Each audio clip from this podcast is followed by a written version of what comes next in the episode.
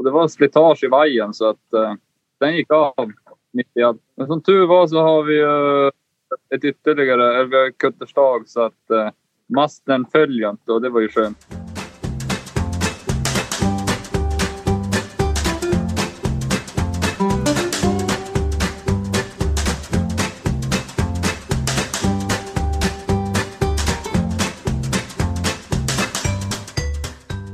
Så, och då ringer vi upp igen och den här gången har vi ringt till eh, Påskön som är för mig en liten så här mystisk plats. Eh, så jag tänkte bara egentligen slänga över ordet direkt till de på andra sidan och ni får gärna presentera er och beskriva er omgivning och, och givetvis, ni befinner er på Påskön, men beskriv er och er omgivning. Ja, hej Sjölivet-podden! Ja, vi, vi sitter nu faktiskt på, på ankring här utanför Påskön och eh, vi är ju som sagt på paradiset nu. Vi har ju längtat efter det här nu i tre år va? Ja. Och nu är vi äntligen här så ja, nu störtnjuter vi. Vi ligger med båten precis i, i Hangaroa som, som är då liksom, om man ska säga själva huvudstaden. Eh, så här är det lite mer byggnader och, men det är fortfarande väldigt glest när man tittar på kullarna. Det är lite träd, få hus. Det är otroligt speciellt vy kan man säga. Ingenting vi har sett tidigare. Mm. Fantastiskt. Och sen ska man väl också påpeka det, eller man måste i alla fall påpeka det, det är ofantligt långt, eh, vad ska man säga, släpande ljud. Vi har ju för tidsfördröjning på, på det här, så det kommer bli intressant att se hur den här intervjun kommer gå, eller det här samtalet. Vi ska göra vårt bästa. Ja, precis. Ja, men det ska nog gå. Men det ni inte sa, ni heter i alla fall Rasmus och Tove och eh, ni seglar, vad heter det? Ni se, Sailing Natalis va? Natalis. Sailing Na Natalis. Sailing Natalis. Båten äh, heter DS Natalis. Mm. Och äh, det är en, en spindrift, 43 fot. En, äh, det är en amerikansk båt men det, den är byggd i Taiwan så det, det är verkligen det här eh, traditionella gamla stuket, mycket trä.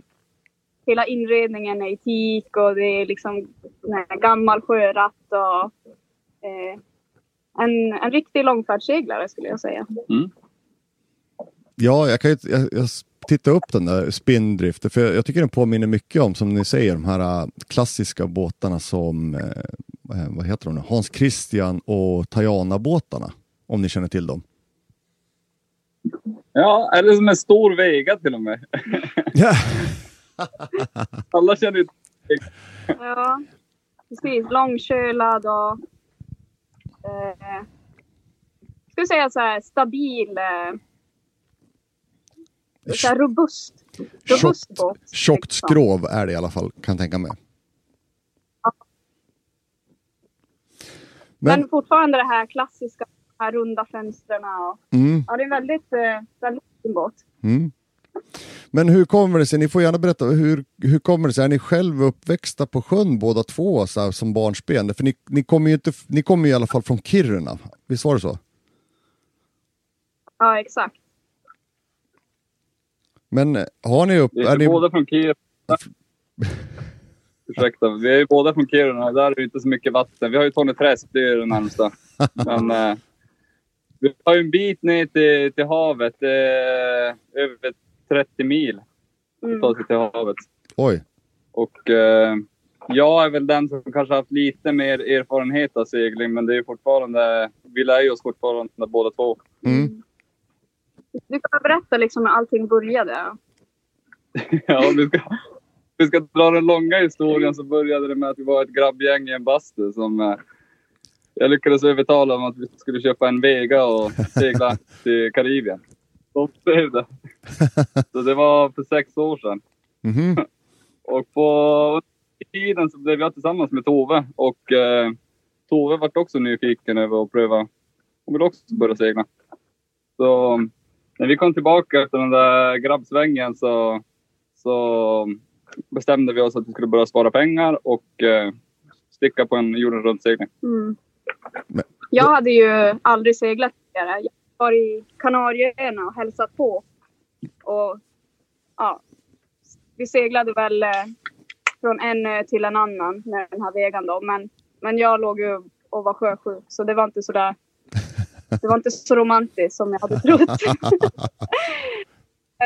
det var som ändå så här, själva båtlivet som lockade. Det här med när Rasmus visade bilder när de låg för ankare i Karibien och liksom bara det här att vara ute på havet. Det kändes väldigt spännande och, och nytt.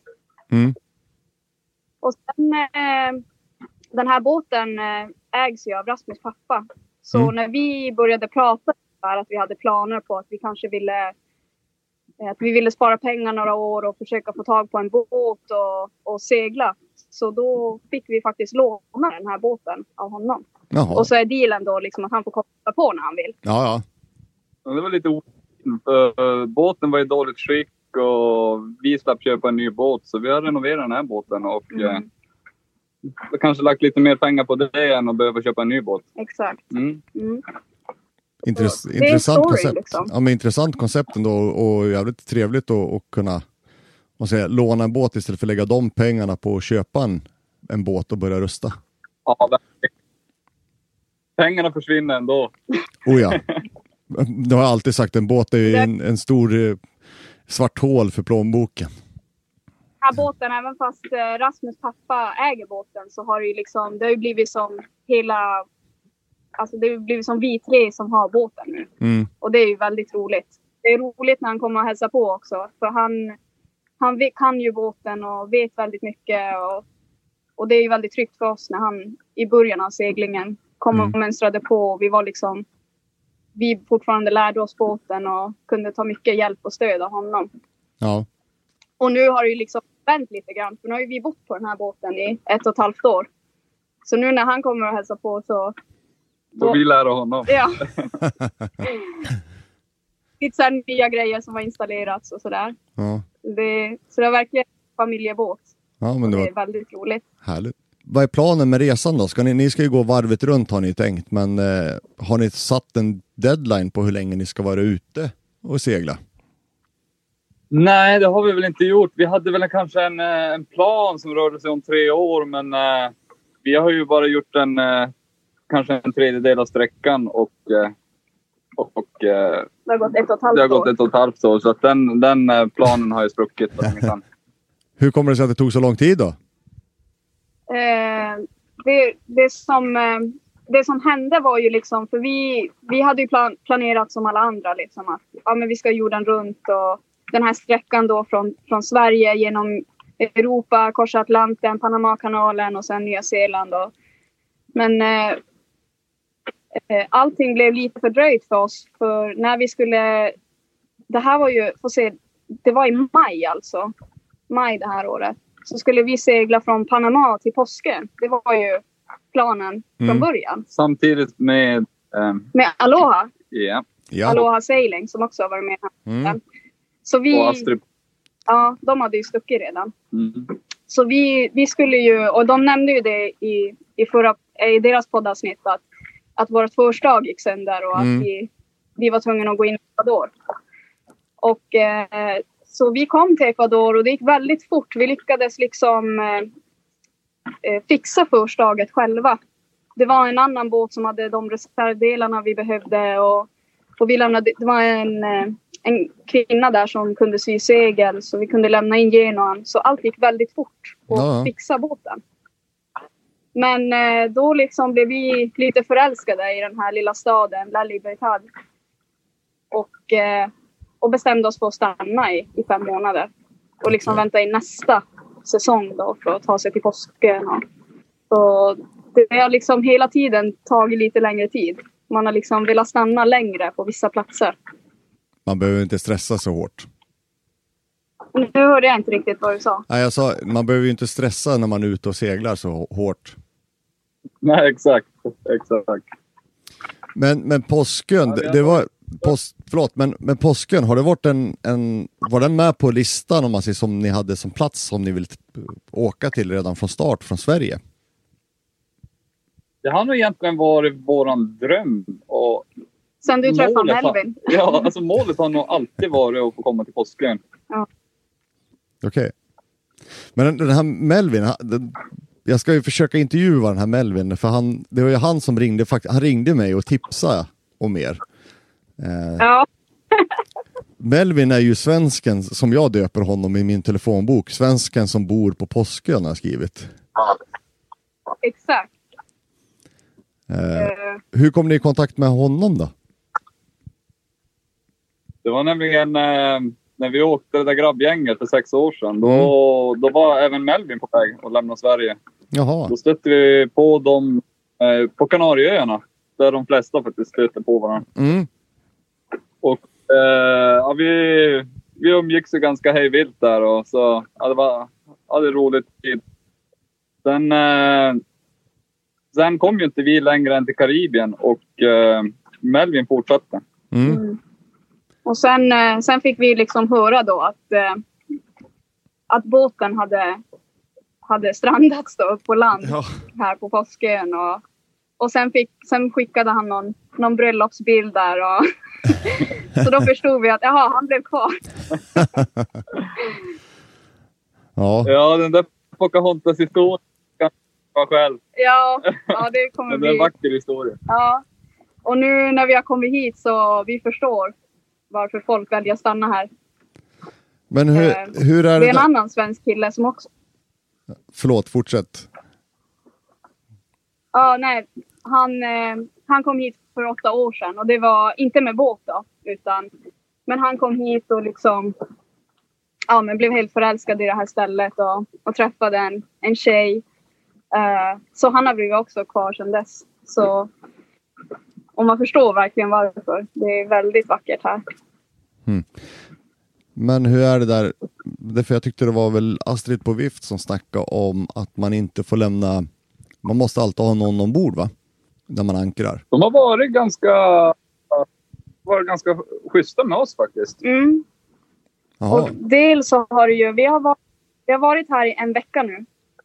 Och vi har kunnat ligga i Hangaroa hela tiden. Vi har inte behövt flytta båten. För det är det som är problemet med påsken. Det är liksom att vindarna vänder. Och de kan vända på en dag. Alltså det går väldigt fort.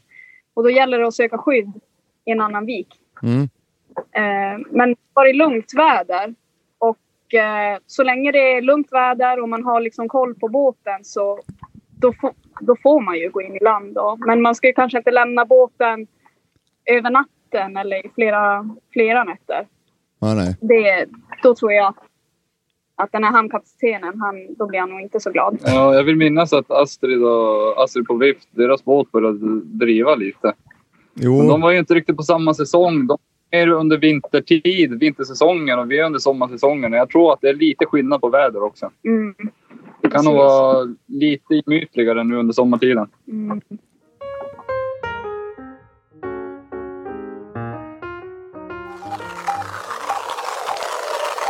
I premiäravsnittet av podcasten Ljudministeriet dyker vi in i samtalets musik. För det finns en typ av musik som vi både medvetet och omedvetet använder när vi samtalar med andra människor. Vi träffar samtalsforskare, stöter på akustiska illusioner, Aaron Sorkin, ryska kompositörer, virala trummisar, PC-spelet The Sims och den universella musiken som alla spädbarn oavsett språk och ursprung kan förstå.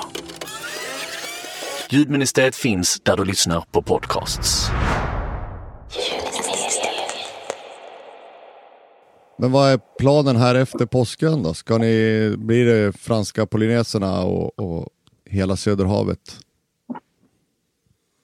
Ja, det stämmer. Det stämmer. Vi ska ju först vänta in eh, två kompisar som ska komma till påsken. De kommer under julafton och eh, sen bär det vidare mot eh, Pitcairn Gambier, Tumbatu-atollerna. Mm.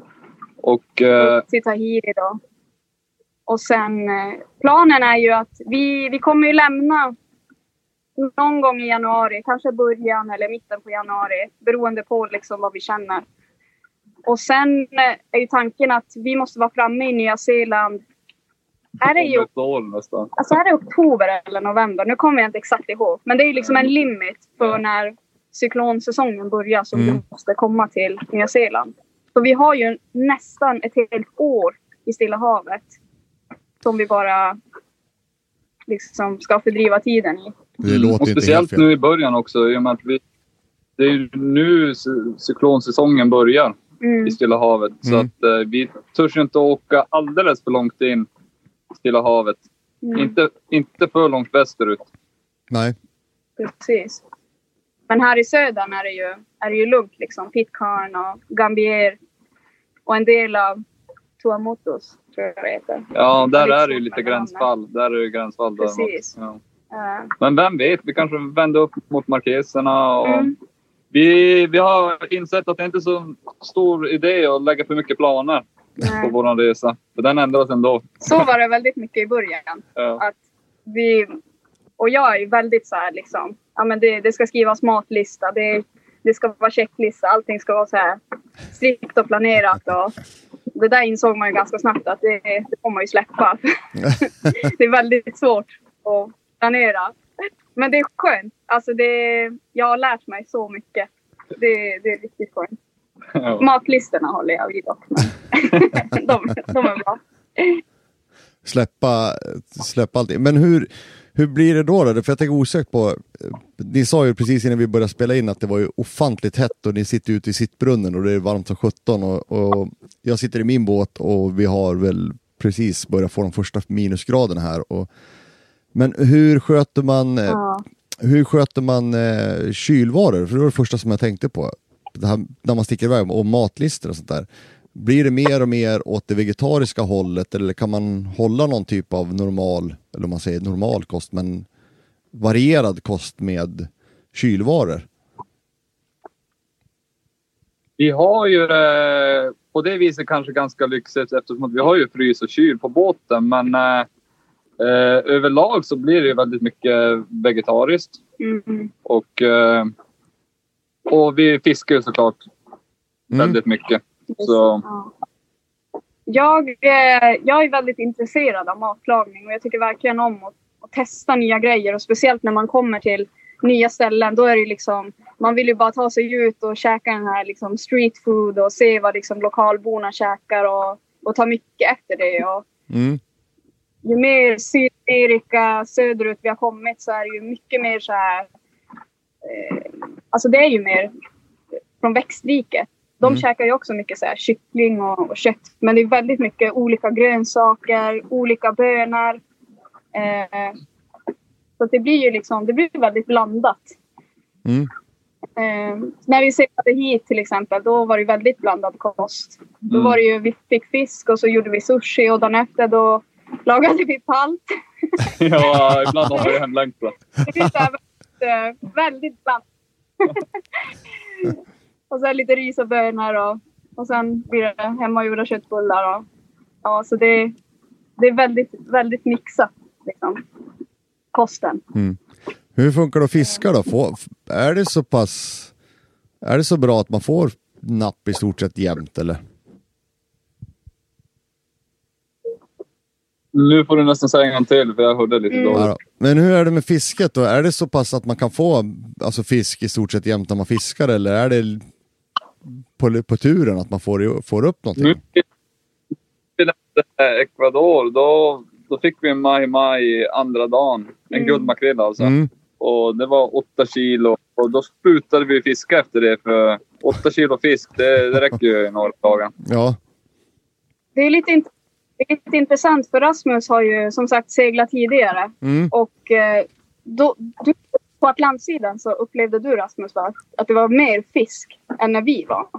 Ja, faktiskt. känn- Ja. Men visst, det kan ju...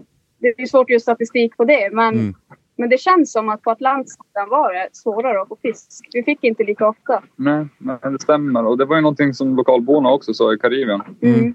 Att eh, fiskindustrin har blivit sämre, eller vad man nu ska säga. Den lokala. Mm. Mm. Exakt. Jo, det, för det är också, jag har tyckt, man har hört och sett vissa som har påpekat att det, det har minskat men det är ingen som kan föra någon riktig statistik som säger att, som pekar på att det skulle vara om det är fiskindustrin eller utfiskat eller om det är bara säsongen som det beror på. Men det är Precis. klart, klart precis. intressant att höra. Det är ju fler verkar som, som uppmärksammar det i alla fall. Ja.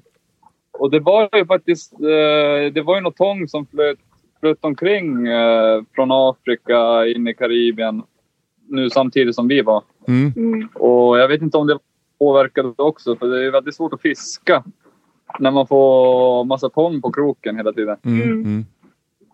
Mm. Det tror jag de som seglade över Atlanten 2017 blev va? Förra året.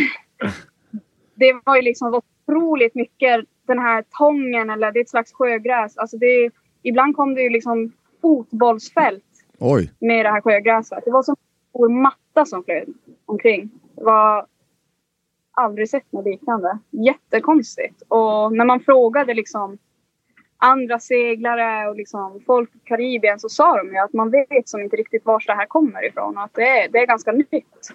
Hmm. Och det är ju lite så obehagligt när det kommer såna där grejer. Ja, visst. Eh, och det var verkligen hur mycket som helst. Ja, jag har aldrig hört talas om det. Vad sa du? Ja, jag har aldrig hört talas om, om sådana här stora tångfält. Jag har aldrig hört talas om, om det, men det ju, låter ju alltså, samtidigt som fantastiskt men ändå skrämmande på något sätt var, var det kommer ifrån. Exakt. Och det var på Atlantsidan vi såg Mm, det ganska mycket. Ja. Mm. Speciellt när vi korsade Atlanten från Kap Verde till Karibien. Då Mm. var det väldigt mycket. Men hur var överfarten då, med, över Atlanten? Då? Var den eh, helt odramatisk och solsken och vinden i ryggen? Och... Ja, alltså, vi hade en bra överfart. Speciellt äh, Atlanten äh, överfarten är ju känd för att vara väldigt stabila vindar. Och, så det är väl det vanligaste är väl om man nu har oflyt med båten att det är något sånt som skulle tjorva. Men äh, vi hade en bra översegling. Verkligen. Mm. Det är lite intressant det där. För att, eh, vi, vi åkte ju inte med den här arken då. Nej? som många väljer att göra. Eh, och det var ju också en grej som, som Rasmus påpekade när vi skulle börja våran segling. Att han så, du hade upplevt liksom att, att arken åker så himla tidigt över Atlanten. Eh, och liksom, för de åker väl typ i, i november, början på november tror jag. Ja. Mm. Och då sa ju du direkt liksom att jag tycker att, att vi ska vänta, kanske segla i december. Och, eh, för när de hade seglat eh, vegan då så hade de seglat i december och det hade varit mycket, mycket bättre. Mm. För man följer ju som varje år. Eller vi gör det i alla fall. Det är lite roligt att, att se. Och då, att det kan ju vara så här mycket stiltjebälten eller så kommer det liksom in lågtryck. Och, och jag tror förra året hade det varit riktigt tufft alltså. Eh, Ja. väldigt så här. Eh, men då väntade vi till, jag tror att vi lämnade Kanarieöarna 9 december eller någonting sånt. Och seglade ner till Kap Verde och sen över. Och vi hade ju liksom kanonsegling. Alltså vi, vi rådde knappt seglerna. Det var liksom bara Oj. upp med seglerna, samma vind hela Alltså verkligen maxfart på båten. Det tog ju bara 14 dagar för oss Oj. gick väldigt fort.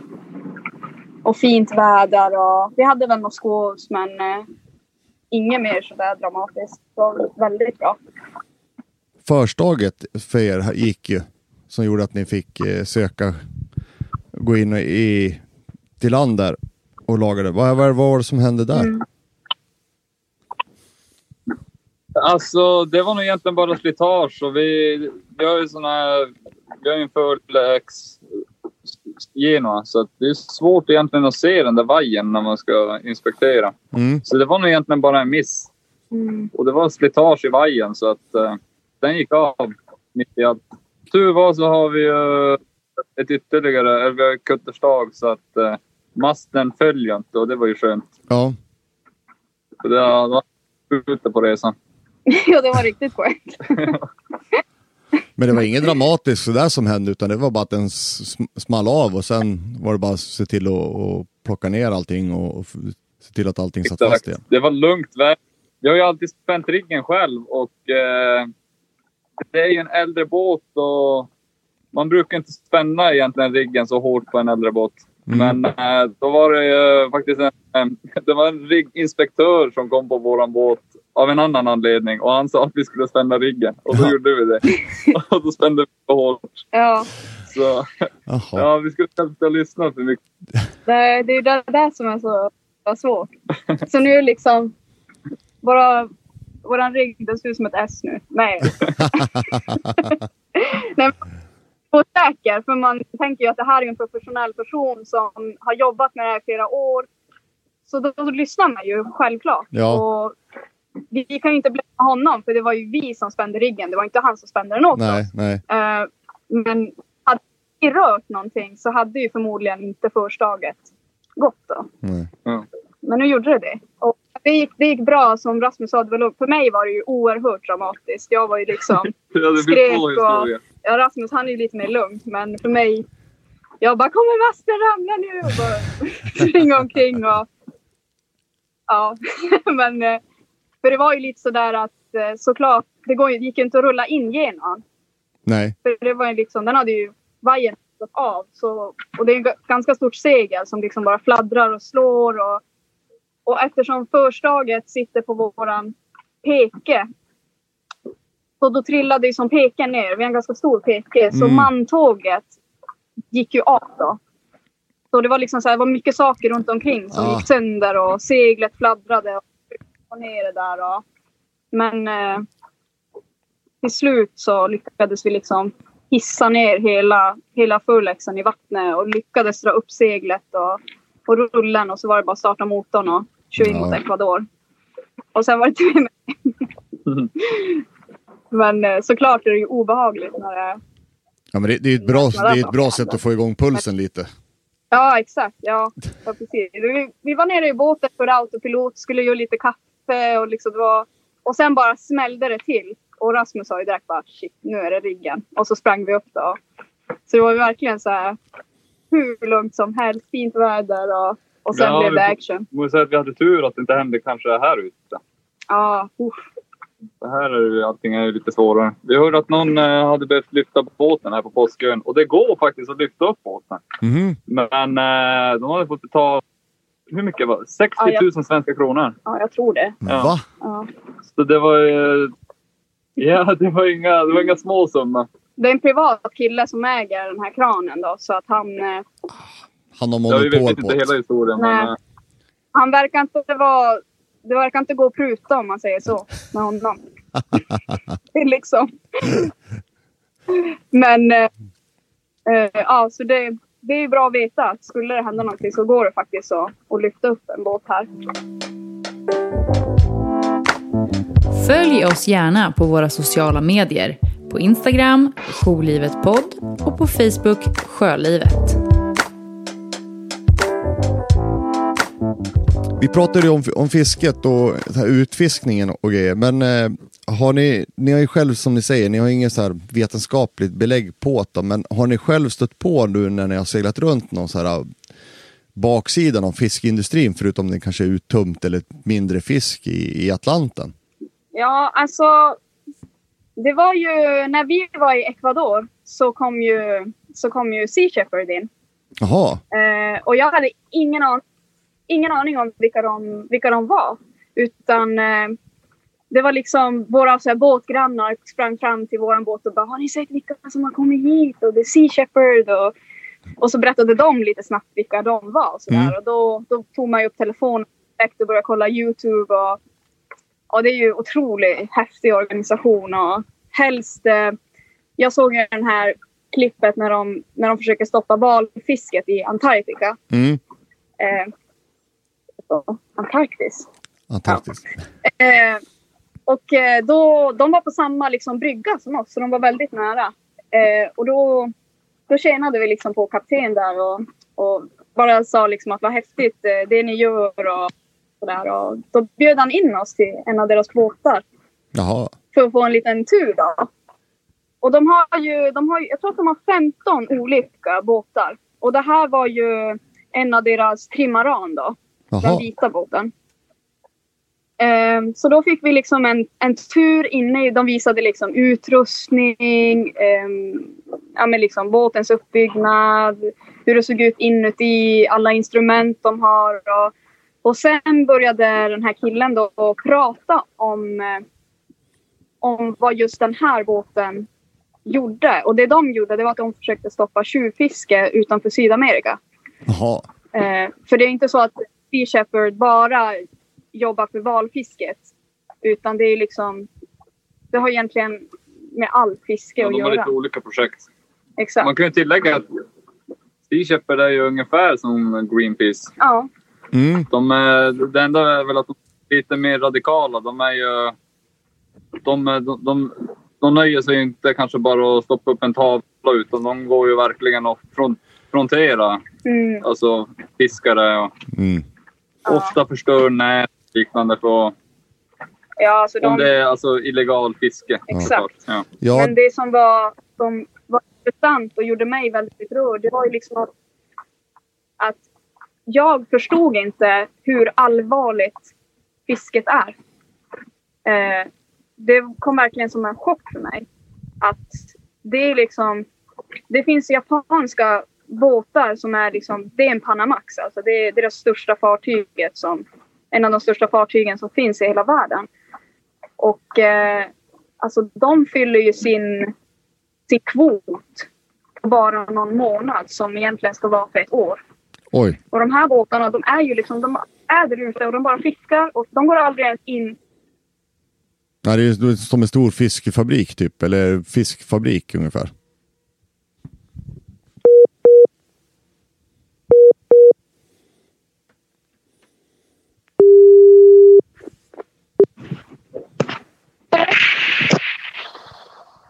Hallå igen. Nu! Oj, det bröts! Ja, jag vet inte vad som hände. Så kan det hända ibland. Eh, tillbaka till, till tjuvfisket. Nej men eh, för att göra den långa historien kort så det var verkligen så här. Det kom som en chock och jag hade ingen aning om eh, liksom hur det var. Att det var så allvarligt. Mm. Eh, det tror jag, och det är ju liksom det är det Sea Shepherd bland annat försöker göra. Det är inte bara att stoppa liksom fysiskt de här skeppen utan de försöker gå ut i media och de syns ju på Discovery och ska få en, få en bild. Mm. Eh, och det var ett väldigt intressant möte och väldigt rörande. Ja, vi upplevde det med i Ecuador eh, i de lokala fiskehamnarna. Så det är ju, de, de nätar ju otroligt mycket haj Mm. och det är ju för att exportera då till Kina. Det är ju lite där hajsoppa. Ja. Hajfensoppan. Ja.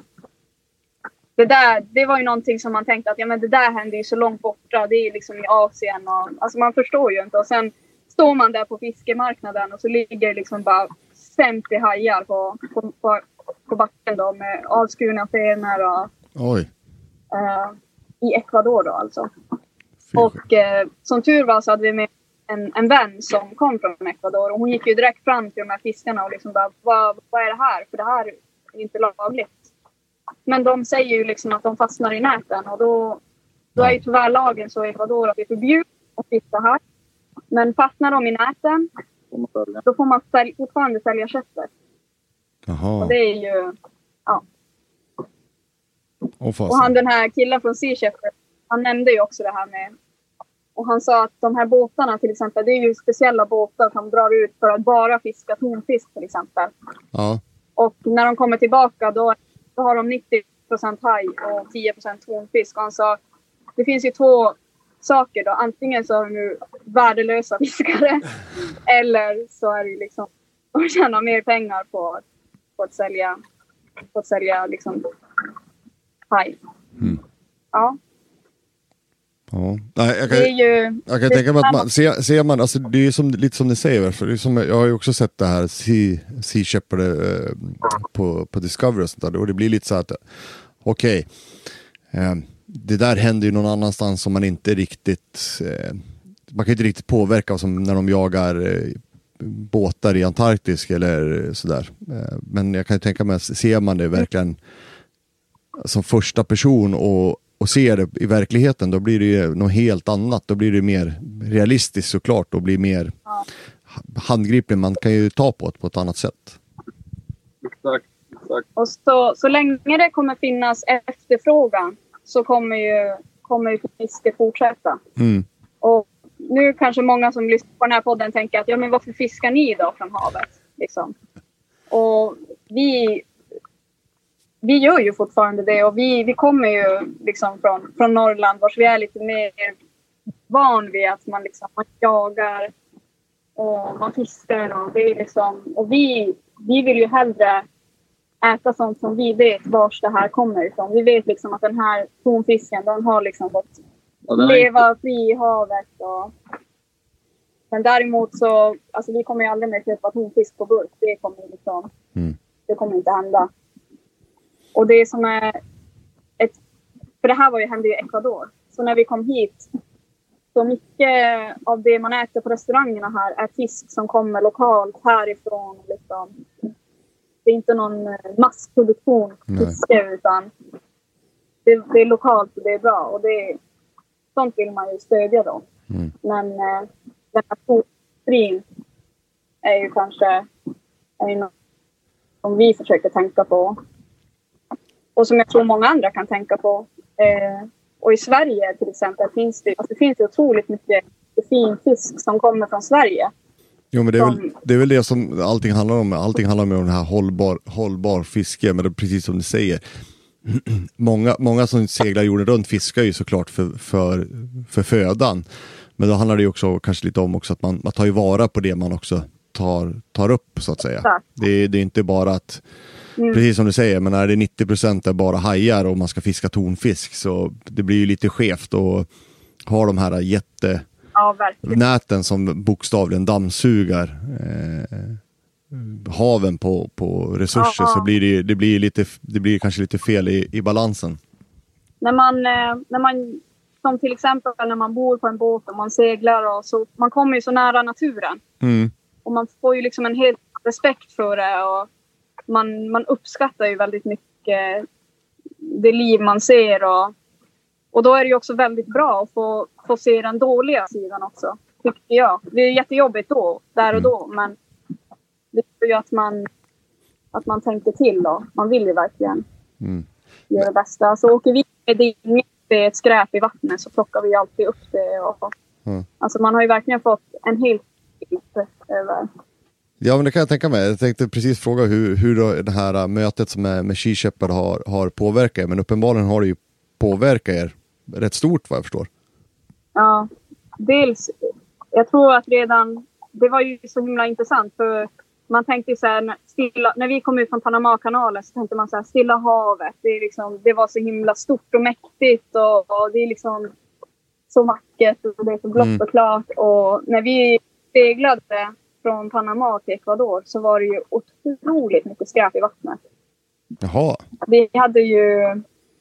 Alltså så fort vi tog in fiskedraget så var det en plastpåse eller liksom någon sorts plast som... Eh, man såg liksom, man kunde se dunkar flyta och vi, vi försöker ju ta upp det vi kan men det kan ju vara väldigt svårt om Mm. man har fulla segel och man går liksom sju knop. Plastdunkar förbi. Så. Oj. Ja, men man försöker ju så gott man kan. Men det är då man får den här inblicken att oj, Det är ganska smutsigt. ja. Och jag tror att många, det är lätt att tänka så här, ja men ett skräp hit eller dit. Men Många bäckar små. hur mycket det är då, ja. Ja. Oj, vad var, vilken städpodd det blev. det var länge. Nej men jag tycker det är bra. Det är fasen, det ska vara, det ska vara säga, dynamikigt. Ja.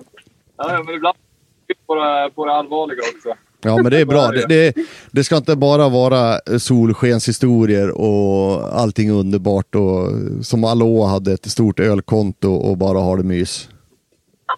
ja, Det ska vara lite annat också. Nej, precis. Man måste på den sidan också. Ja. Men Men vi är ju lite norrlänningar, så vi kan också tillägga lite, den lite mer tråkiga sidan med att att segla. Så jag tillägger att eh, man ska ta med mycket verktyg. Ja. Det är mycket skruvande. ja, jo, det kan jag väl säga. Jag bor ombord och jag kan väl säga så här. Jag tycker väl också att så, det var, varje dag är det någonting man ska skruva på, på båten. Ja. Det är fantastiskt. Du, du bor på båten? Ja, jag bor i min båt. Wow. Okej, ja. Mm. Vi bara wow. Kul. Ja, precis. Wow! Nu är jag, Ja, nu vänd på det. Ja. Ja, coolt. Har du, hur många dieselvärmare behöver du i din båt? Jag har en dieselvärmare, jag har en, en reflexkamin som eh, värmer båten. Om du vet vad det är. Oj! Mm. Ja, jag tror det. Det är sådana här som, eh, vi har- det brukar sitta i, i alla fall uppe i Norrland så sitter de i vissa så här, vad heter det, huggarkojor. Mansbodar eller någonting sånt där, ute i skogen. Så det är en, det är en dieseldriven kamin som inte drar någon ström utan det är av med självfall från tanken som den man reglerar med regulator och sen brinner då. Och sen är den vattenburen så jag har, jag har en båt på 37 fot så jag har ett vattenburet värmesystem så det sitter en kopparslinga i, i båten. Och sen har jag en cirkulationspump då som driver. Så annars är själva värmeförsörjningen är strömlös förutom den lilla, lilla ampertalet som cirkulationspumpen drar. Wow! Mm, så, just nu, så just nu har jag 23 grader i båten. Eh, och eh, det är väl någonstans noll, nollan ute. Ja, vad häftigt. Mm, ja, jag, vet inte, jag tycker det låter häftigare att sitta utanför i sittbrunnen i shorts och dricka kaffe och, och ty- gnälla lite på att det är lite för varmt ute. Alla varit där. Vi har alla varit där. ja, precis. Så, Det var en liten rolig story, men där Rasmus nämnde om verktygen så... Eh, när vi skulle packa då, mm, eh, alla saker som vi skulle ha med i båten. Då, då delade vi upp oss så här liksom. Rasmus bara, ja men du, om du liksom tar det här med kläder och gaffel och kniv och ja, du vill väl ha någon osthyvel med dig ja. så, så kan jag ta det lite mer praktiskt. än det." Och jag bara, ja men det köper jag för jag vet inte så mycket vad man ska ha med sig. nej. Och sen så liksom lyfta på den här kåpan till släpet då och packa in ja, mina bunkar och allt. Och handdukar och lite så här fina, Mm. fina gardiner och kuddar. Alltså då är ju släpet, det är ju... Och jag bara, alltså va? Du vet, det var liksom, det var en svets och det var, vad heter den här? Inte ens, heter det svarv eller? Den här lilla... Ja, slipmaskin eller något sånt. Ja, det var en slipmaskin och det var liksom... Ja, det var hur mycket som helst. Och jag bara så här, men Rasmus, hur, hur har du tänkt nu? Nu har du liksom... Vi ska ju segla. Vi ska ju inte liksom öppna en verkstad. Men, eh, ja, nej, men han liksom, det här ska med. Det, det kommer vi behöva. Och nu, nu har man ju insett liksom att det har verkligen behövts. Men det var väldigt roligt. Första gången jag såg det här tänkte alltså, nu har jag ju knäppt. Ja, men verktyg, Men, ver- eh, verktyg kan man aldrig få för lite av, i alla fall inte i en båt. Och speciellt så här svets. Och jag pratade faktiskt med en, en kille som har seglat jorden runt och han sa hans bästa grej han någonsin haft ombord. Det var en sån här äh, slipmaskin, vad heter de här? Äh, Bordsslipmaskin. Jaha. Det var, det var hans grej som ha, han har, eh, det har räddat honom flera gånger och att han har varit populärast på bryggan på grund av att han haft den där. För det var det bästa han sa. Det. För det, han sa, jag vet inte hur många gånger jag ska slip, man ska slipa någonting eller någonting man måste slipa. Då kopplar man in den där invertern och sen brassar man på motorn lite som man har kräm och sen står man där i sittbrunnen och slipar. Och folk kommer, andra båtar kommer förbi och tittar, oj, oj, du får vi Får vi låna slipmaskinen så bjuder vi på en öl eller bjuder vi på mat som tack. Så, han, har, han sa det, det var, det var det absolut det bästa han någonsin haft ombord. Ja, Ja, det är bra, det är bra. Jag har också fått några gratis öl när man har gjort, ryckt in med något svetsjobb. Ja. ja, det har ju faktiskt varit. Ja, för det är inte så många som eh, antingen har en svets på en båt eller, eller kan svetsa. Nej. Och idag, alltså idag finns det ju så här jättesmå svetsar Mm. som är ju... Eh, så det har ju varit, det har ju varit, det har hjälpt oss också jättemycket. Det är ju alltid något, något fäste man behöver svetsa fast eller... Mm. Och så har man kunnat hjälpa andra. Mm. Det har varit bra. Men det, är- det är mycket... Det insåg jag där ganska fort. Eh, att det är otroligt eh, mycket jobb på en båt. Ja, Men det, det behöver inte vara negativt för det gillar man att vara sysselsatt. Alltså då... Det finns alltid något att göra. ja. ja, det gör det definitivt. Så det, det, man behöver inte gå så sagt, man behöver inte sitta en hel vecka och fundera på vad man ska göra för någonting. Nej, nej, verkligen inte. Nej, det man, man, man fyller på listan. Det är mest det man gör. Ja, bara låta det gå. Vad är det? Så, om, om, eh, så drömbåten, det är väl en Vega. Vadå då, för att det är så lite att göra på den eller? Men jag, jag tyckte ju ändå att eh, det var ju samma sak som Astrid på Vift sa också. Det gick ju så bra med vegan och sen veckan efter så hade de beslutat att ge bort den för att det inte funkade. Så, så jag vet inte om ni... Jag tror Ja. inte ni ska satsa på en vega. nej, alltså eh, blir, eh, blir det hårt väder och det är stora vågor då, då vill man nog inte vara en vega. Nej, Men eh, mindre att göra Jag vill kanske. nog bara tillägga att när man åkte i en båt, det är det enda jag kommer ihåg från Vega-livet. Det är ju att man inte kan stå rakt. Det var jobbigt. Mm. Man ska som huka sig hela tiden. Det, efter en månad till havs, då är man ganska stel i ryggen. Åh. alltså det där har jag aldrig upplevt. Nej, men du är ju ändå 50 så. Nej, jag, jag kan hålla med om det där med ståutrymme, för jag är så nöjd, för jag har äntligen, äntligen ståutrymme, ståhöjd i min båt. Jag kan stå raklång och precis så håret nuddar taket. Ja, Och det kan jag säga, det, det är faktiskt fruktansvärt skönt. Jag, hade aldrig, jag skulle aldrig kunna bo i en båt under längre tid, där jag måste gå och huka mig hela tiden. ja nej, det måste vara jättejobbigt. Ja, jag skulle inte kunna leva med det i alla fall. Jag tänkte säga så här, eh, tiden rullar iväg, jag tänkte runda av, men är det någonting som vi ska tillägga eller jag har missat att fråga? Nej, jag kommer inte på. Jag funderar Vi sticker ju inte ut eh, som någon annan utan vi, vi långfärdsseglar utan erfarenhet. Så. det finns ingen perfekt båt. Det Nej men allting är, ju- allting är relativt. Men om det är någon så får de ju gärna gå och titta in på Instagram. Ja, Där heter vi ju Sailing Natalis. ja. Mm, Det var ju... Jag tror, jag tror att eh, som alla andra så hade man ju lite sån här delårsdröm att man skulle börja vlogga och liksom köra Youtube. Och vi Ja. hade ju med oss utrustning. Vi köpte liksom med mick och vi hade kamera och sådär. Men eh, sen, eh, det har inte funnits så stort intresse. Jag tappade ju micken redan i England. Engelska kanalen. Då tappade jag micken. Ja, vi skulle göra en timelapse där. Ja. Och då, kameran var ju på fel. Annars hade det varit sjukt roligt att lägga ut. Men, nej, men det har liksom... I början så var man ju väldigt så här, fokuserad på att liksom vara med på sociala medier och, och man la ut liksom bilder hela tiden Mm, och mm. skrev... Eller jag har, vi har ju en men den, eh, den uppdaterar vi inte så ofta. Men sen, liksom, sen började man inse att det var så härligt det här när man började komma ut och segla och liksom, man tappade täckning och komma bort lite från det här. ja. För det är ju otroligt mycket jobb. Eh, det här med, med vlogg och som eh, Not Vikings till exempel. De har ju också varit med i den här podden. Mm, mm. Eh, våra kompisar har varit med i den här podden. Och alltså det de gör är ju helt otroligt. Alltså de lägger ju ner så mycket tid. Och det ger ju resultat för de är ju så himla duktiga. Mm. Men Ja, det, vill man, man gå all in för en sån där grej så då får man ju räkna med att det tar ju väldigt mycket tid.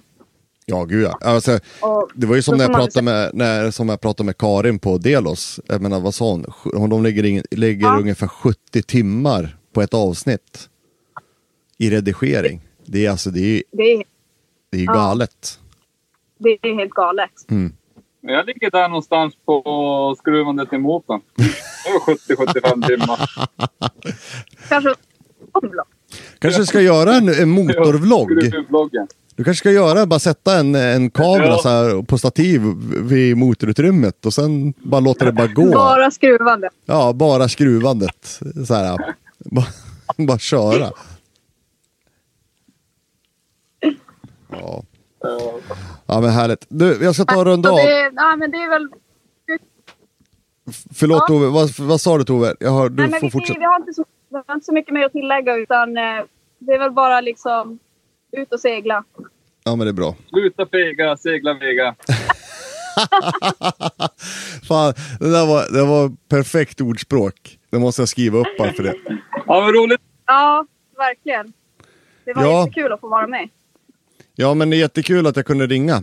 Så ja, Och så får jag önska er lycka till framöver och ja, god jul och, och allt sånt där vad det man nu ska säga här nu när det börjar närma sig. Och hoppas att ni klarar er och runt och ha en fantastiskt, fantastiskt år på södra sidan av havet. Ja. Tack, tack. Är hej då på Rapa Nui. Ja, hej då på er! Tjena! Jurana! Sluta fega, segla fega.